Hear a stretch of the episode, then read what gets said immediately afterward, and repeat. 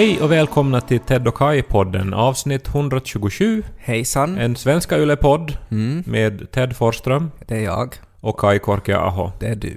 Det blev, nu när vi ju satte en sån här trailer på Instagram, Mm, en, en film, ja. där vi uppmanar folk att skicka in frågor till vår frågepodd. Ja. Det, det kan ni fortfarande göra. Man kan ännu göra det. Det är lite oklart när den här frågepodden kommer att publiceras. Men, man, ja, men man kan gå in på x3m.yle.fi och ställa Mm. frågor, så Det ska vi man. svara på dem. Ja.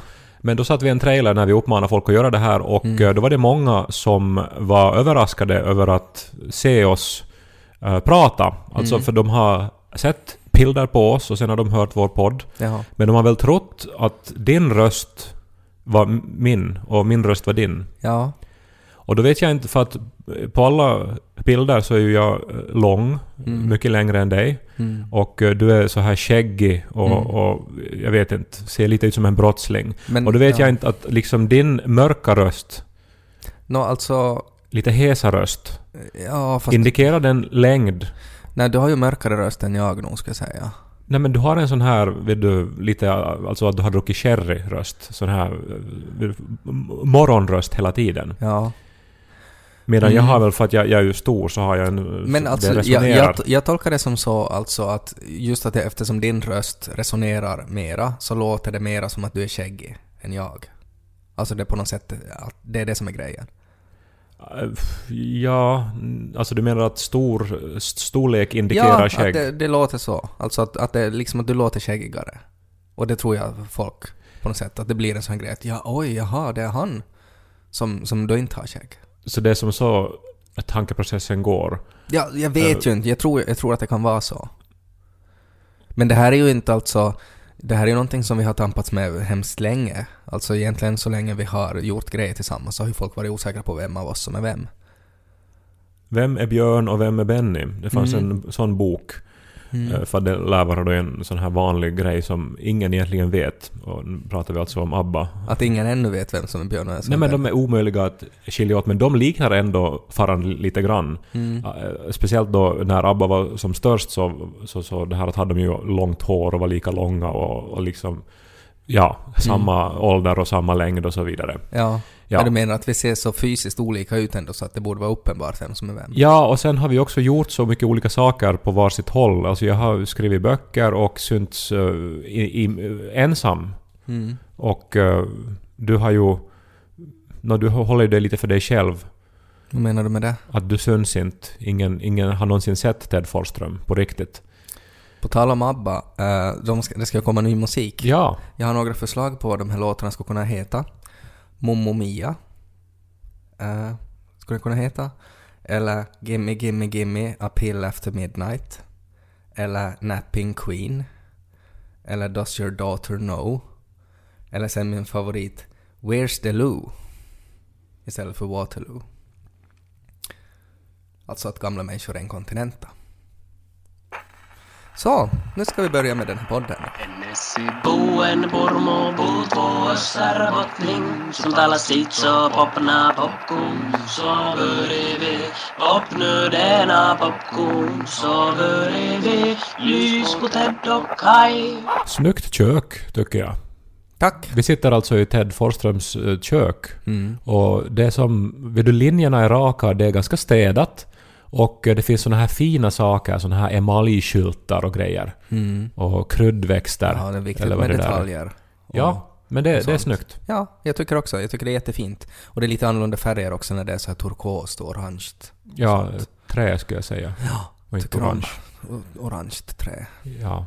Eh, Jag och Niko hatar ju vårt kök, så jag reagerar väldigt starkt på kök. Mhm. Varför hatar ni ert kök? Alltså vi flyttade ju in i vår lägenhet för ett år sedan. Vi har renoverat allting utom köket för Mm. Ja. att vi skulle spara det tills ett annat år, Mm. som är i år. Vi ska renovera köket nu. Och så har det bara på något sätt byggts upp ett starkt hat. No, al- alltså det här köket är ett sånt här billigt svenskt kök som Mm. ganska många har, tror jag. Mm. För att det är billigt. Ja. Och eh, om man är där i 10 sekunder så ser det helt bra ut. Mm. Så är man att, ja men, helt okej kök. Men är man där i 20 sekunder så då märker man att det fattas lister, det är snett. Vet Man har inte använt vattenpass någonstans.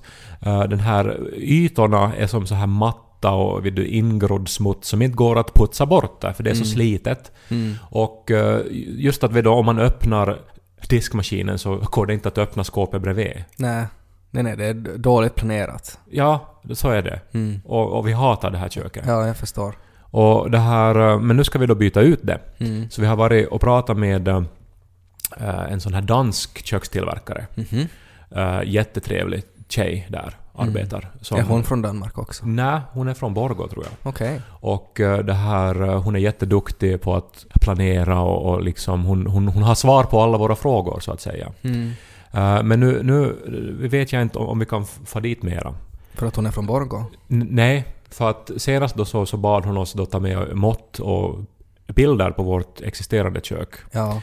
Och eh, vi har ju pratat nu då under alla våra träffar då om hur värdelöst det här köket är. Mm. Om hur, hur det liksom är snett och hur, hur vi vantrivs där och, Ja. och att... Vet du, no, men de som har installerat det så, så borde ju på något vis, jag vet inte, få, få straff eller någonting. Ja. Få, få riktigt känna likadan ilska och smärta som vi känner dagligen. Mm. Eh, men nu då när vi visar bilderna så då, då, då såg jag att hennes ansikte sjönk samman på något sätt. Sjönk samman, alltså att hon imploderade hennes face. Ja, alltså all, all glädje, all den här välvilligheten försvann. Och ä- ersattes då av tomhet och, och sådana här rynkor som jag inte hade sett förr. Sådana här arga, Jaha. arga rynkor. Ja. Och så säger hon då att ja, att det här ser ju ut som, som ett av våra kök. Oj. Så det var inte alltså den här svenska tillverkaren. Nej, nej, så du har, du har i princip liksom äh, förolämpat då hela, hela Danmark och henne. No, alltså, in, vi, ja, alltså, jag vet inte vad man ska säga. Vi har ju, vi har ju grovt skymfat allt som har att göra med det här köket under Mm. flera timmar när vi har suttit och pratat. Mm. Och nu får vi då veta att ja, det är kanske till och med hon som har planerat det. Vem vet liksom. Det är Mm. någon från den här firman. Mm. Och det, det, det är ju otroligt pinsamt det här. Ja. Och, och vi mådde ju eh, piss, jag och Niko, då efteråt. Och, och nu vet vi ju inte då hur vi ska gå vidare. Vi sa ju att vi hör av oss, men, Mm. men nu var det ju stämningen där var ju nog att det här kanske nu då var här nu då. Ni har liksom i princip förstört den här relationen som ni höll på att bygga upp. Möjligen genom Mm. att då ofrivilligt förolämpa. Men det är ju som att om, om, om, om man är på dejt med någon och så säger man hur man, man pratar om musik eller någonting och så säger man att, att, jag, att jag hatar eh, jag hatar dansband, jag hatar vikingarna mest av allt och pratar om hur hemska de är och hur de bara eh, har sex på sina turnéer och sådär och så säger då den här personen man är på dejt med att ja, det, det är min pappa som är sångare.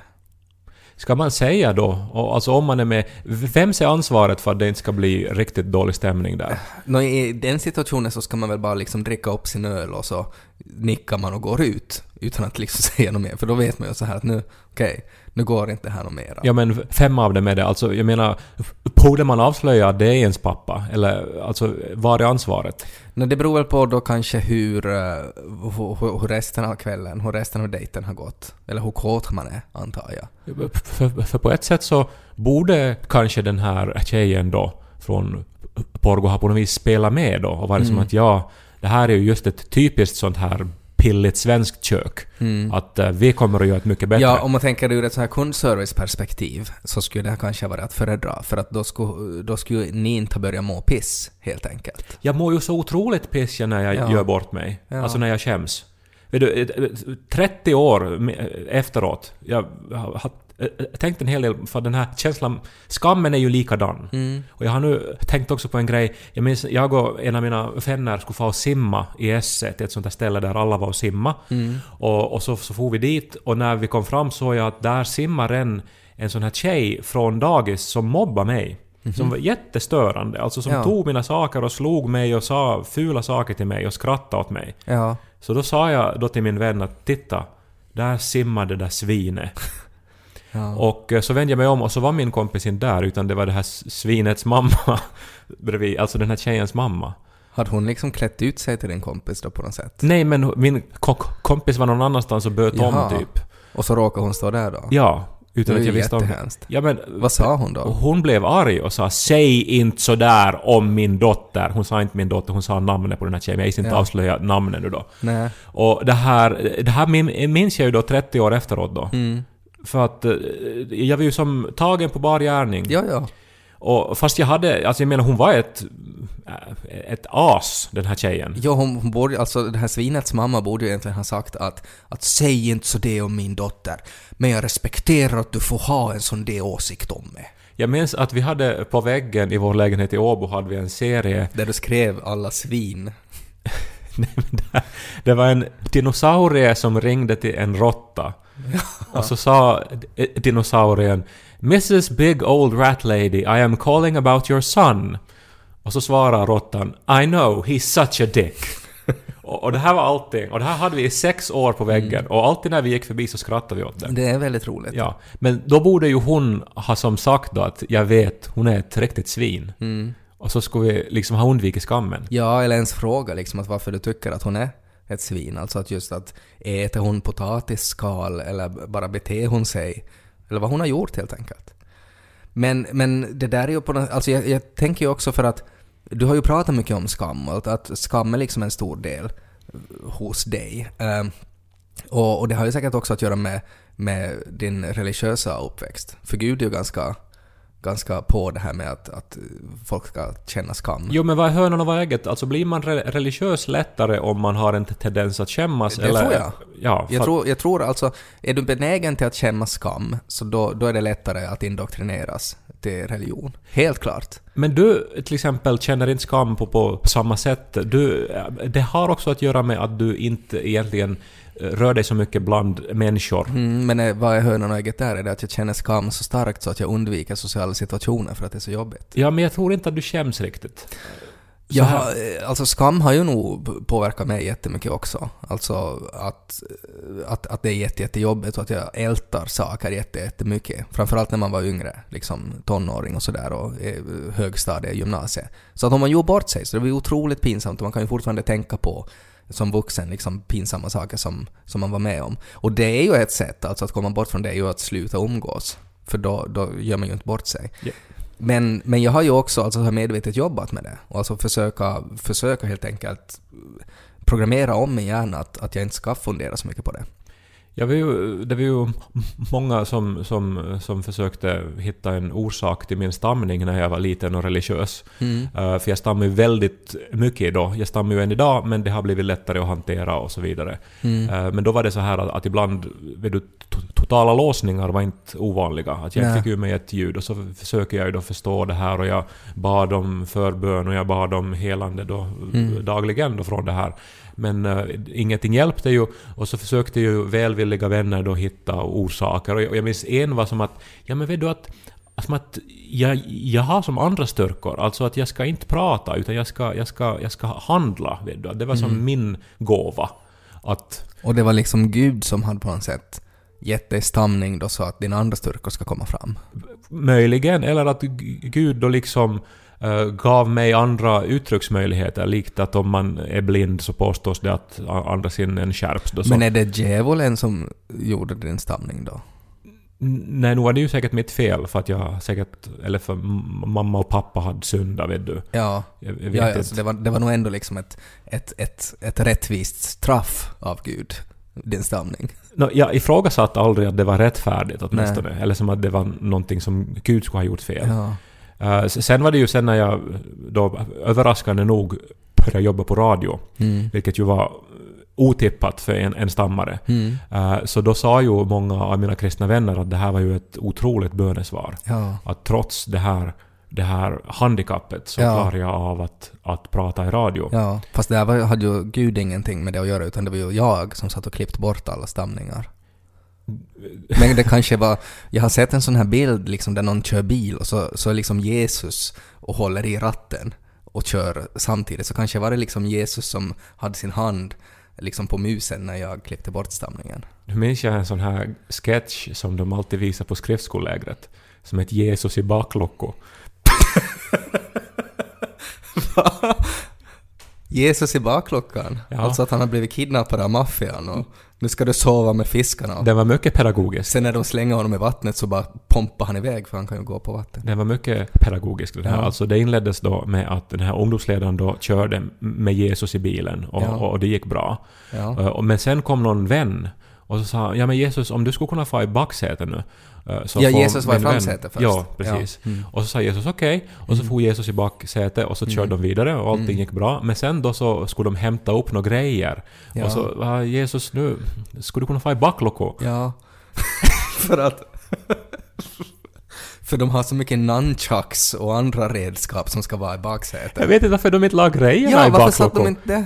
Varför måste Jesus få i baklucko? Men i alla fall, Typiskt Jesus att, att gå med på det. åtminstone slutar ju förstås sketchen då med att de krockar för att Jesus är Så när de körde bil så, så hörde de en röst som sa Hur? Se upp för traktorn! Och så de VA? Och så BOOM! och skulle Jesus ha varit där så skulle ha sett upp för tänk, tänk att vi satt där och såg på den här sketchen och jag aldrig reagerar på hur korkad den är. och hur den inte hänger ihop. Nej. Men, eh, men, men eh, budskapet var ju förstås tydligt. Att Mm. o- om man lägger Jesus i bakluckan så går det dåligt. Jo, så är det. Så är det. Klart. Men, åh... Det, det var så många sådana här rippi-sketcher som, som, som inte made någon sens överhuvudtaget. Nej, och det var ju väl på något sätt att man utgick från att vad, vad, vad skulle vara en bra devis att ha? Men att Jesus alltid ska vara först. Okej, hur kan vi göra, göra, liksom illustrera det då? Så var det någon som då tänkte att nej, men kanske när man kör bil. Och så, så blev det då till det där. Jag minns inte hur vi kom in på det här nu. Det var väl via skam och via att jag inte blev helad från min stamning. Och att du kallar en flicka till svin. Ja, och att jag nu då har förolämpat planeraren till vårt kök. Ja. Men jag, men jag tycker ju att du, det, du ska ju inte ta åt dig så jättemycket för jag tycker ju faktiskt att, att du var ju kund där och, och hon borde ha varit på något sätt sådär att och kunna skratta bort det och vara sådär att oj, men att nu ska vi nog se till att ni får ett bra och inte snett kök när det blir så här tokigt. Eller så borde jag bara ha liksom startat en förbönstund där, för att vi ska få ett fint kök den här gången.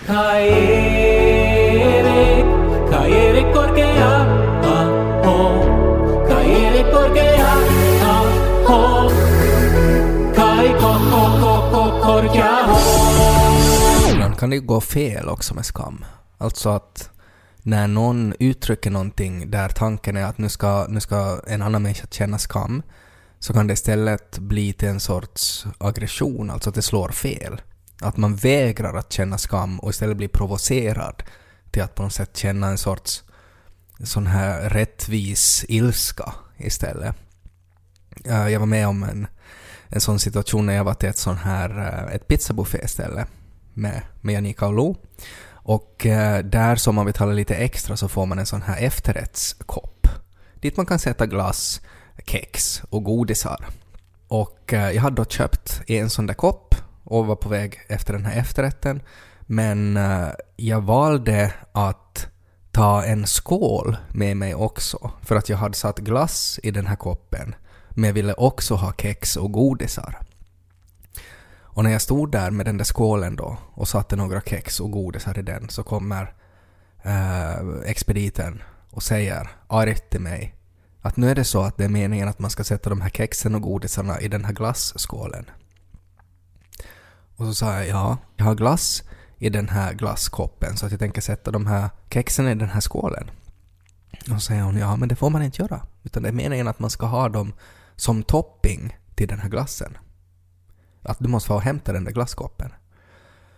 Men vad var det här för, för Nej men det, helvetes människa? det är ju säkert i reglerna, alltså säkert har de ju ett stort problem att folk tar för mycket kex och godis, men då ska de väl inte ha så att man får äta och dricka hur mycket man vill. Eh, men jag blev ju otroligt provocerad av det här, för att delvis hade hon ju då rätt förstås, att om det är då meningen att man ska använda det som topping, så då ska jag ju inte stå där med en enorm skål och liksom ösa in i den. Men det som det ju ledde till var att jag får då och slet den här glassen ur Los händer, gick tillbaks dit och så hällde jag liksom allt vi hade satt i den här skålen och liksom pressa in det i den här koppen. Och, och, och hade ögonkontakt med henne medan jag gjorde det. Ja, jag skulle ju aldrig ha gjort det. Jag skulle ha öst eh, skålen full också och strunta blankt. Va, vad ska hon göra? Ringa Securitas? det, det, det är ju helt befängda regler. B- borde jag ha sagt det åt henne att... Ja, det att borde vad, vad du ska ha du göra? gjort. Men ring Securitas Ja, för helvete. ja. Ditt svin. Ja, nej men alltså, alltså, alltså där, i såna situationer. Så där... Nej, men där jag, det, det, jag tycker inte att det är så lätt. Alltså, det är ju klart att jag kände ju så att vad ska du göra? Men, men jag menar det är ju ändå om, om, de, om det är reglerna liksom. ja, jag skulle nog helt, helt stå på mig där. Absolut. Fast de skulle kunna säga då att, att här är reglerna. Ja, här är då skulle de få kasta ut mig och så skulle jag vara en martyr. Alltså, De skulle måste ha liksom ett, helt, en, ett gäng med Securitas att bära ut dig skrikande. nej men grejen är att de skulle ju aldrig göra det så hon skulle ju förstå, eller han, hur fånigt det här var. Att Mm. det, det, ska, alltså det påpekades. Ja. Uh, för det är ju vad det är, småaktigt skit liksom. Ja, det, så var det. Ja, så att uh, det där är som du, alltså om du tar upp det där som ett exempel på skam Nej, så nej, är det ju ju att- expediten som ska skämmas. Så är det ju, men jag menar att hon menar ju att hon skulle säga det där så att jag skulle känna skam. Men att det, det funkar ju inte alls och det skulle inte funka på dig heller. Utan att, att, att man blir otroligt provocerad istället. Och då får det ju fel och det var det som var min point. Att ibland man ska vara ganska säker på sin sak innan du ska säga någonting som får en annan människa att känna skam, för det kan skita sig. Och ha motsatt effekt. Men är det så att man kanske måste, nu försöker jag, jag, jag återkommer till Jesus här nu. Mm. Är det så att man måste eh, dö av skam för att kunna uppstå? Och Tror du sen, att Jesus dog av skam? Nej men alltså... Gud vad pinsamt. Här är jag på korset. För alltså motsatsen till skam är ju så här stolthet att... Ja. Se, alltså, jag, Det, så är det. jag gjorde rätt. Mm. Jag, jag, jag fixade. Mm. Det är den här känslan som du, efter att man har till exempel skrivit en bok färdigt. För att man har jobbat med den länge, man har haft mycket ångest, man har tvivlat, man har skämts, man har tyckt att den är skit. Och så är den färdig och så är man att jag fixade. Mm. Och eh, nu är det ju snart uh, Kristi himmelsfärdsdag. Mm. Och Jesus var ju f- 40 dagar efter att han uppstod så gick han ju omkring och hade ganska sweet tillvaro. Mm. För att liksom han hade fixat det här.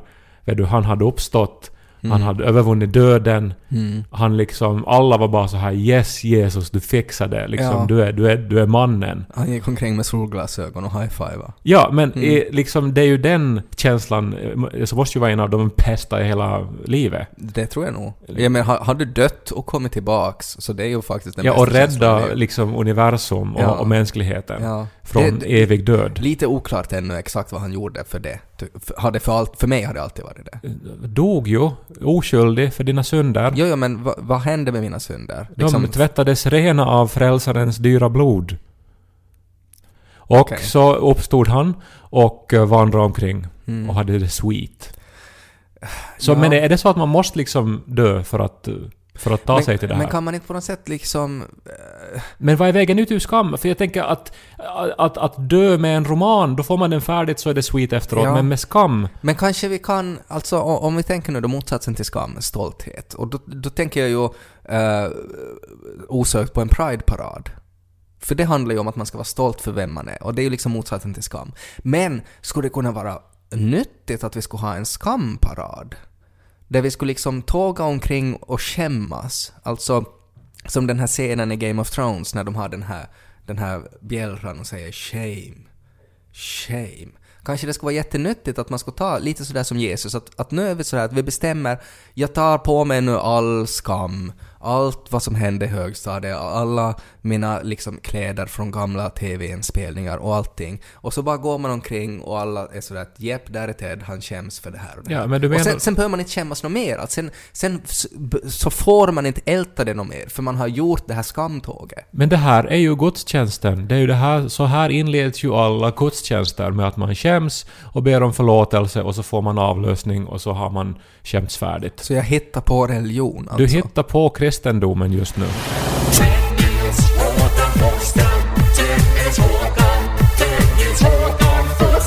Om vi kokar ner allting då. eh, jag har än kommit ut ur skåpet som att, att, jag, att jag gör bort mig när jag pratar.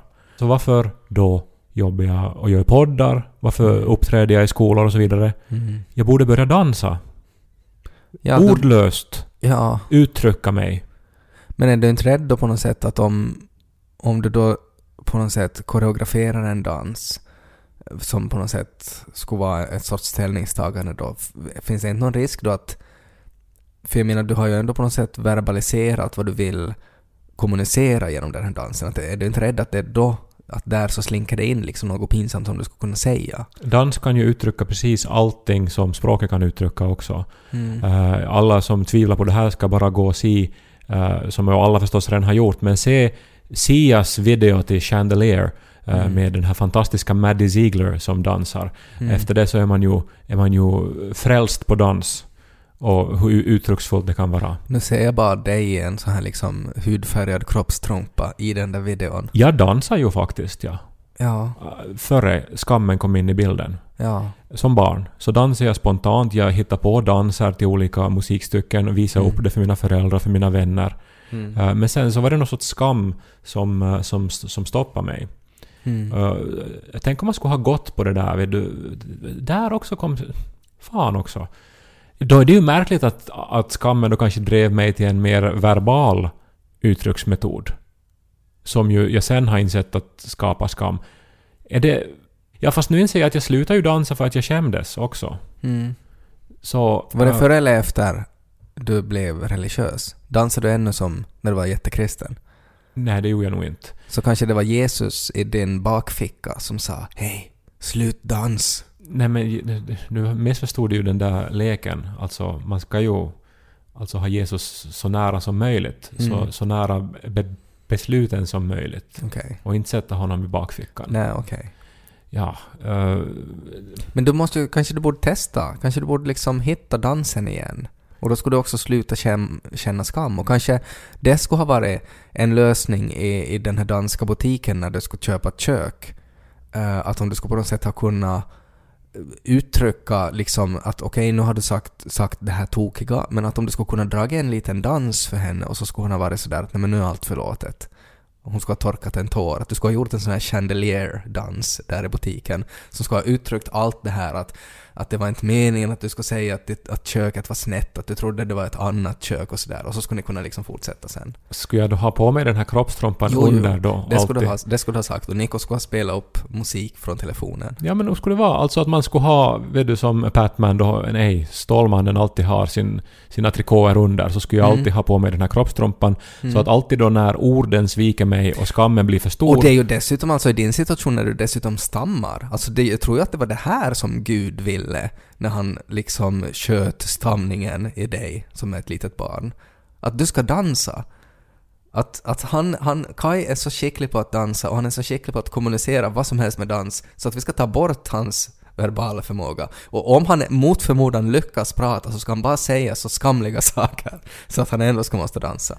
Eh, Det är intressant nog faktiskt det här för att eh, man- om man går eh, back to basics, det är ju då Mm. man hittar kärnan och det är ju det man, då man ofta hittar sin sanna kallelse. Mm. Så att nu är jag faktiskt lite mindblown här. Du börjar, liksom, jag ser på dig alltså att du rytmiskt nu börjar röra dig. Ja. Men skulle du kunna avsluta den här podden på något sätt med, istället för att liksom säga någonting vist så skulle du liksom dansa på något sätt? Ja, det, det är ju just det att det borde finnas en danspodd i så fall. För Ja. att, för att, eller så borde...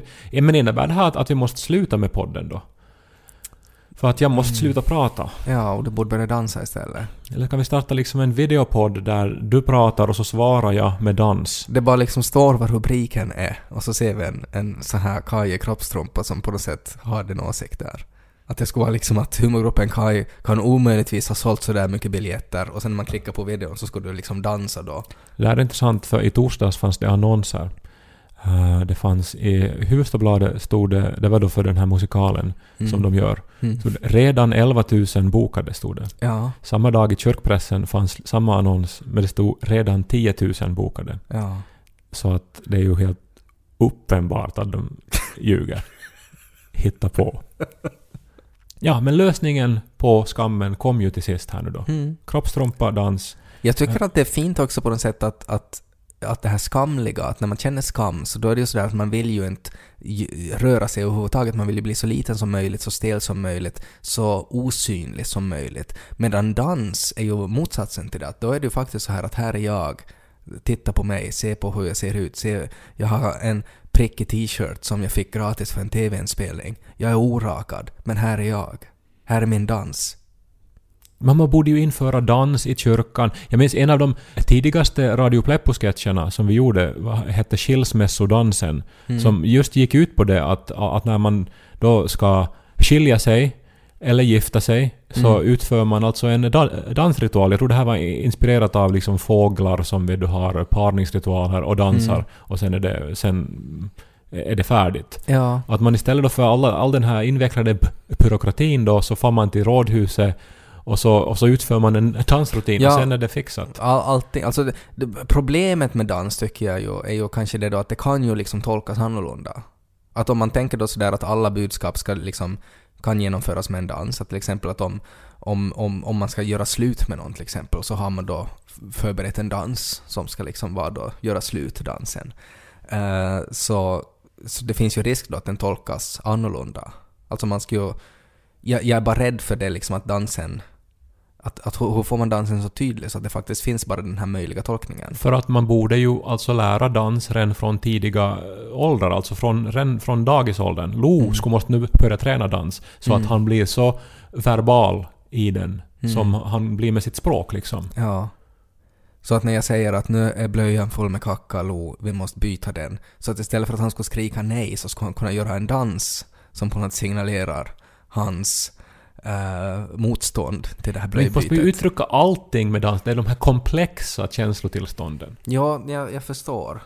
Jag tycker det här skulle kunna också vara bra i arbetslivet, alltså när man är eh, till exempel, jag menar jag har ju pratat i den här podden om att jag går så här ledarskapskurser och sådär och att jag är producent nu för tiden. Och då är det ju flera sådana där beslut att man funderar sådär att som egenskap av, av eh, om man ska leda ett team så kan det också vara svårt sådär att hur ska jag uttrycka liksom att hur stolt jag är över mitt team eller hur ska jag uttrycka att, att det här borde vi ha kött på det här sättet.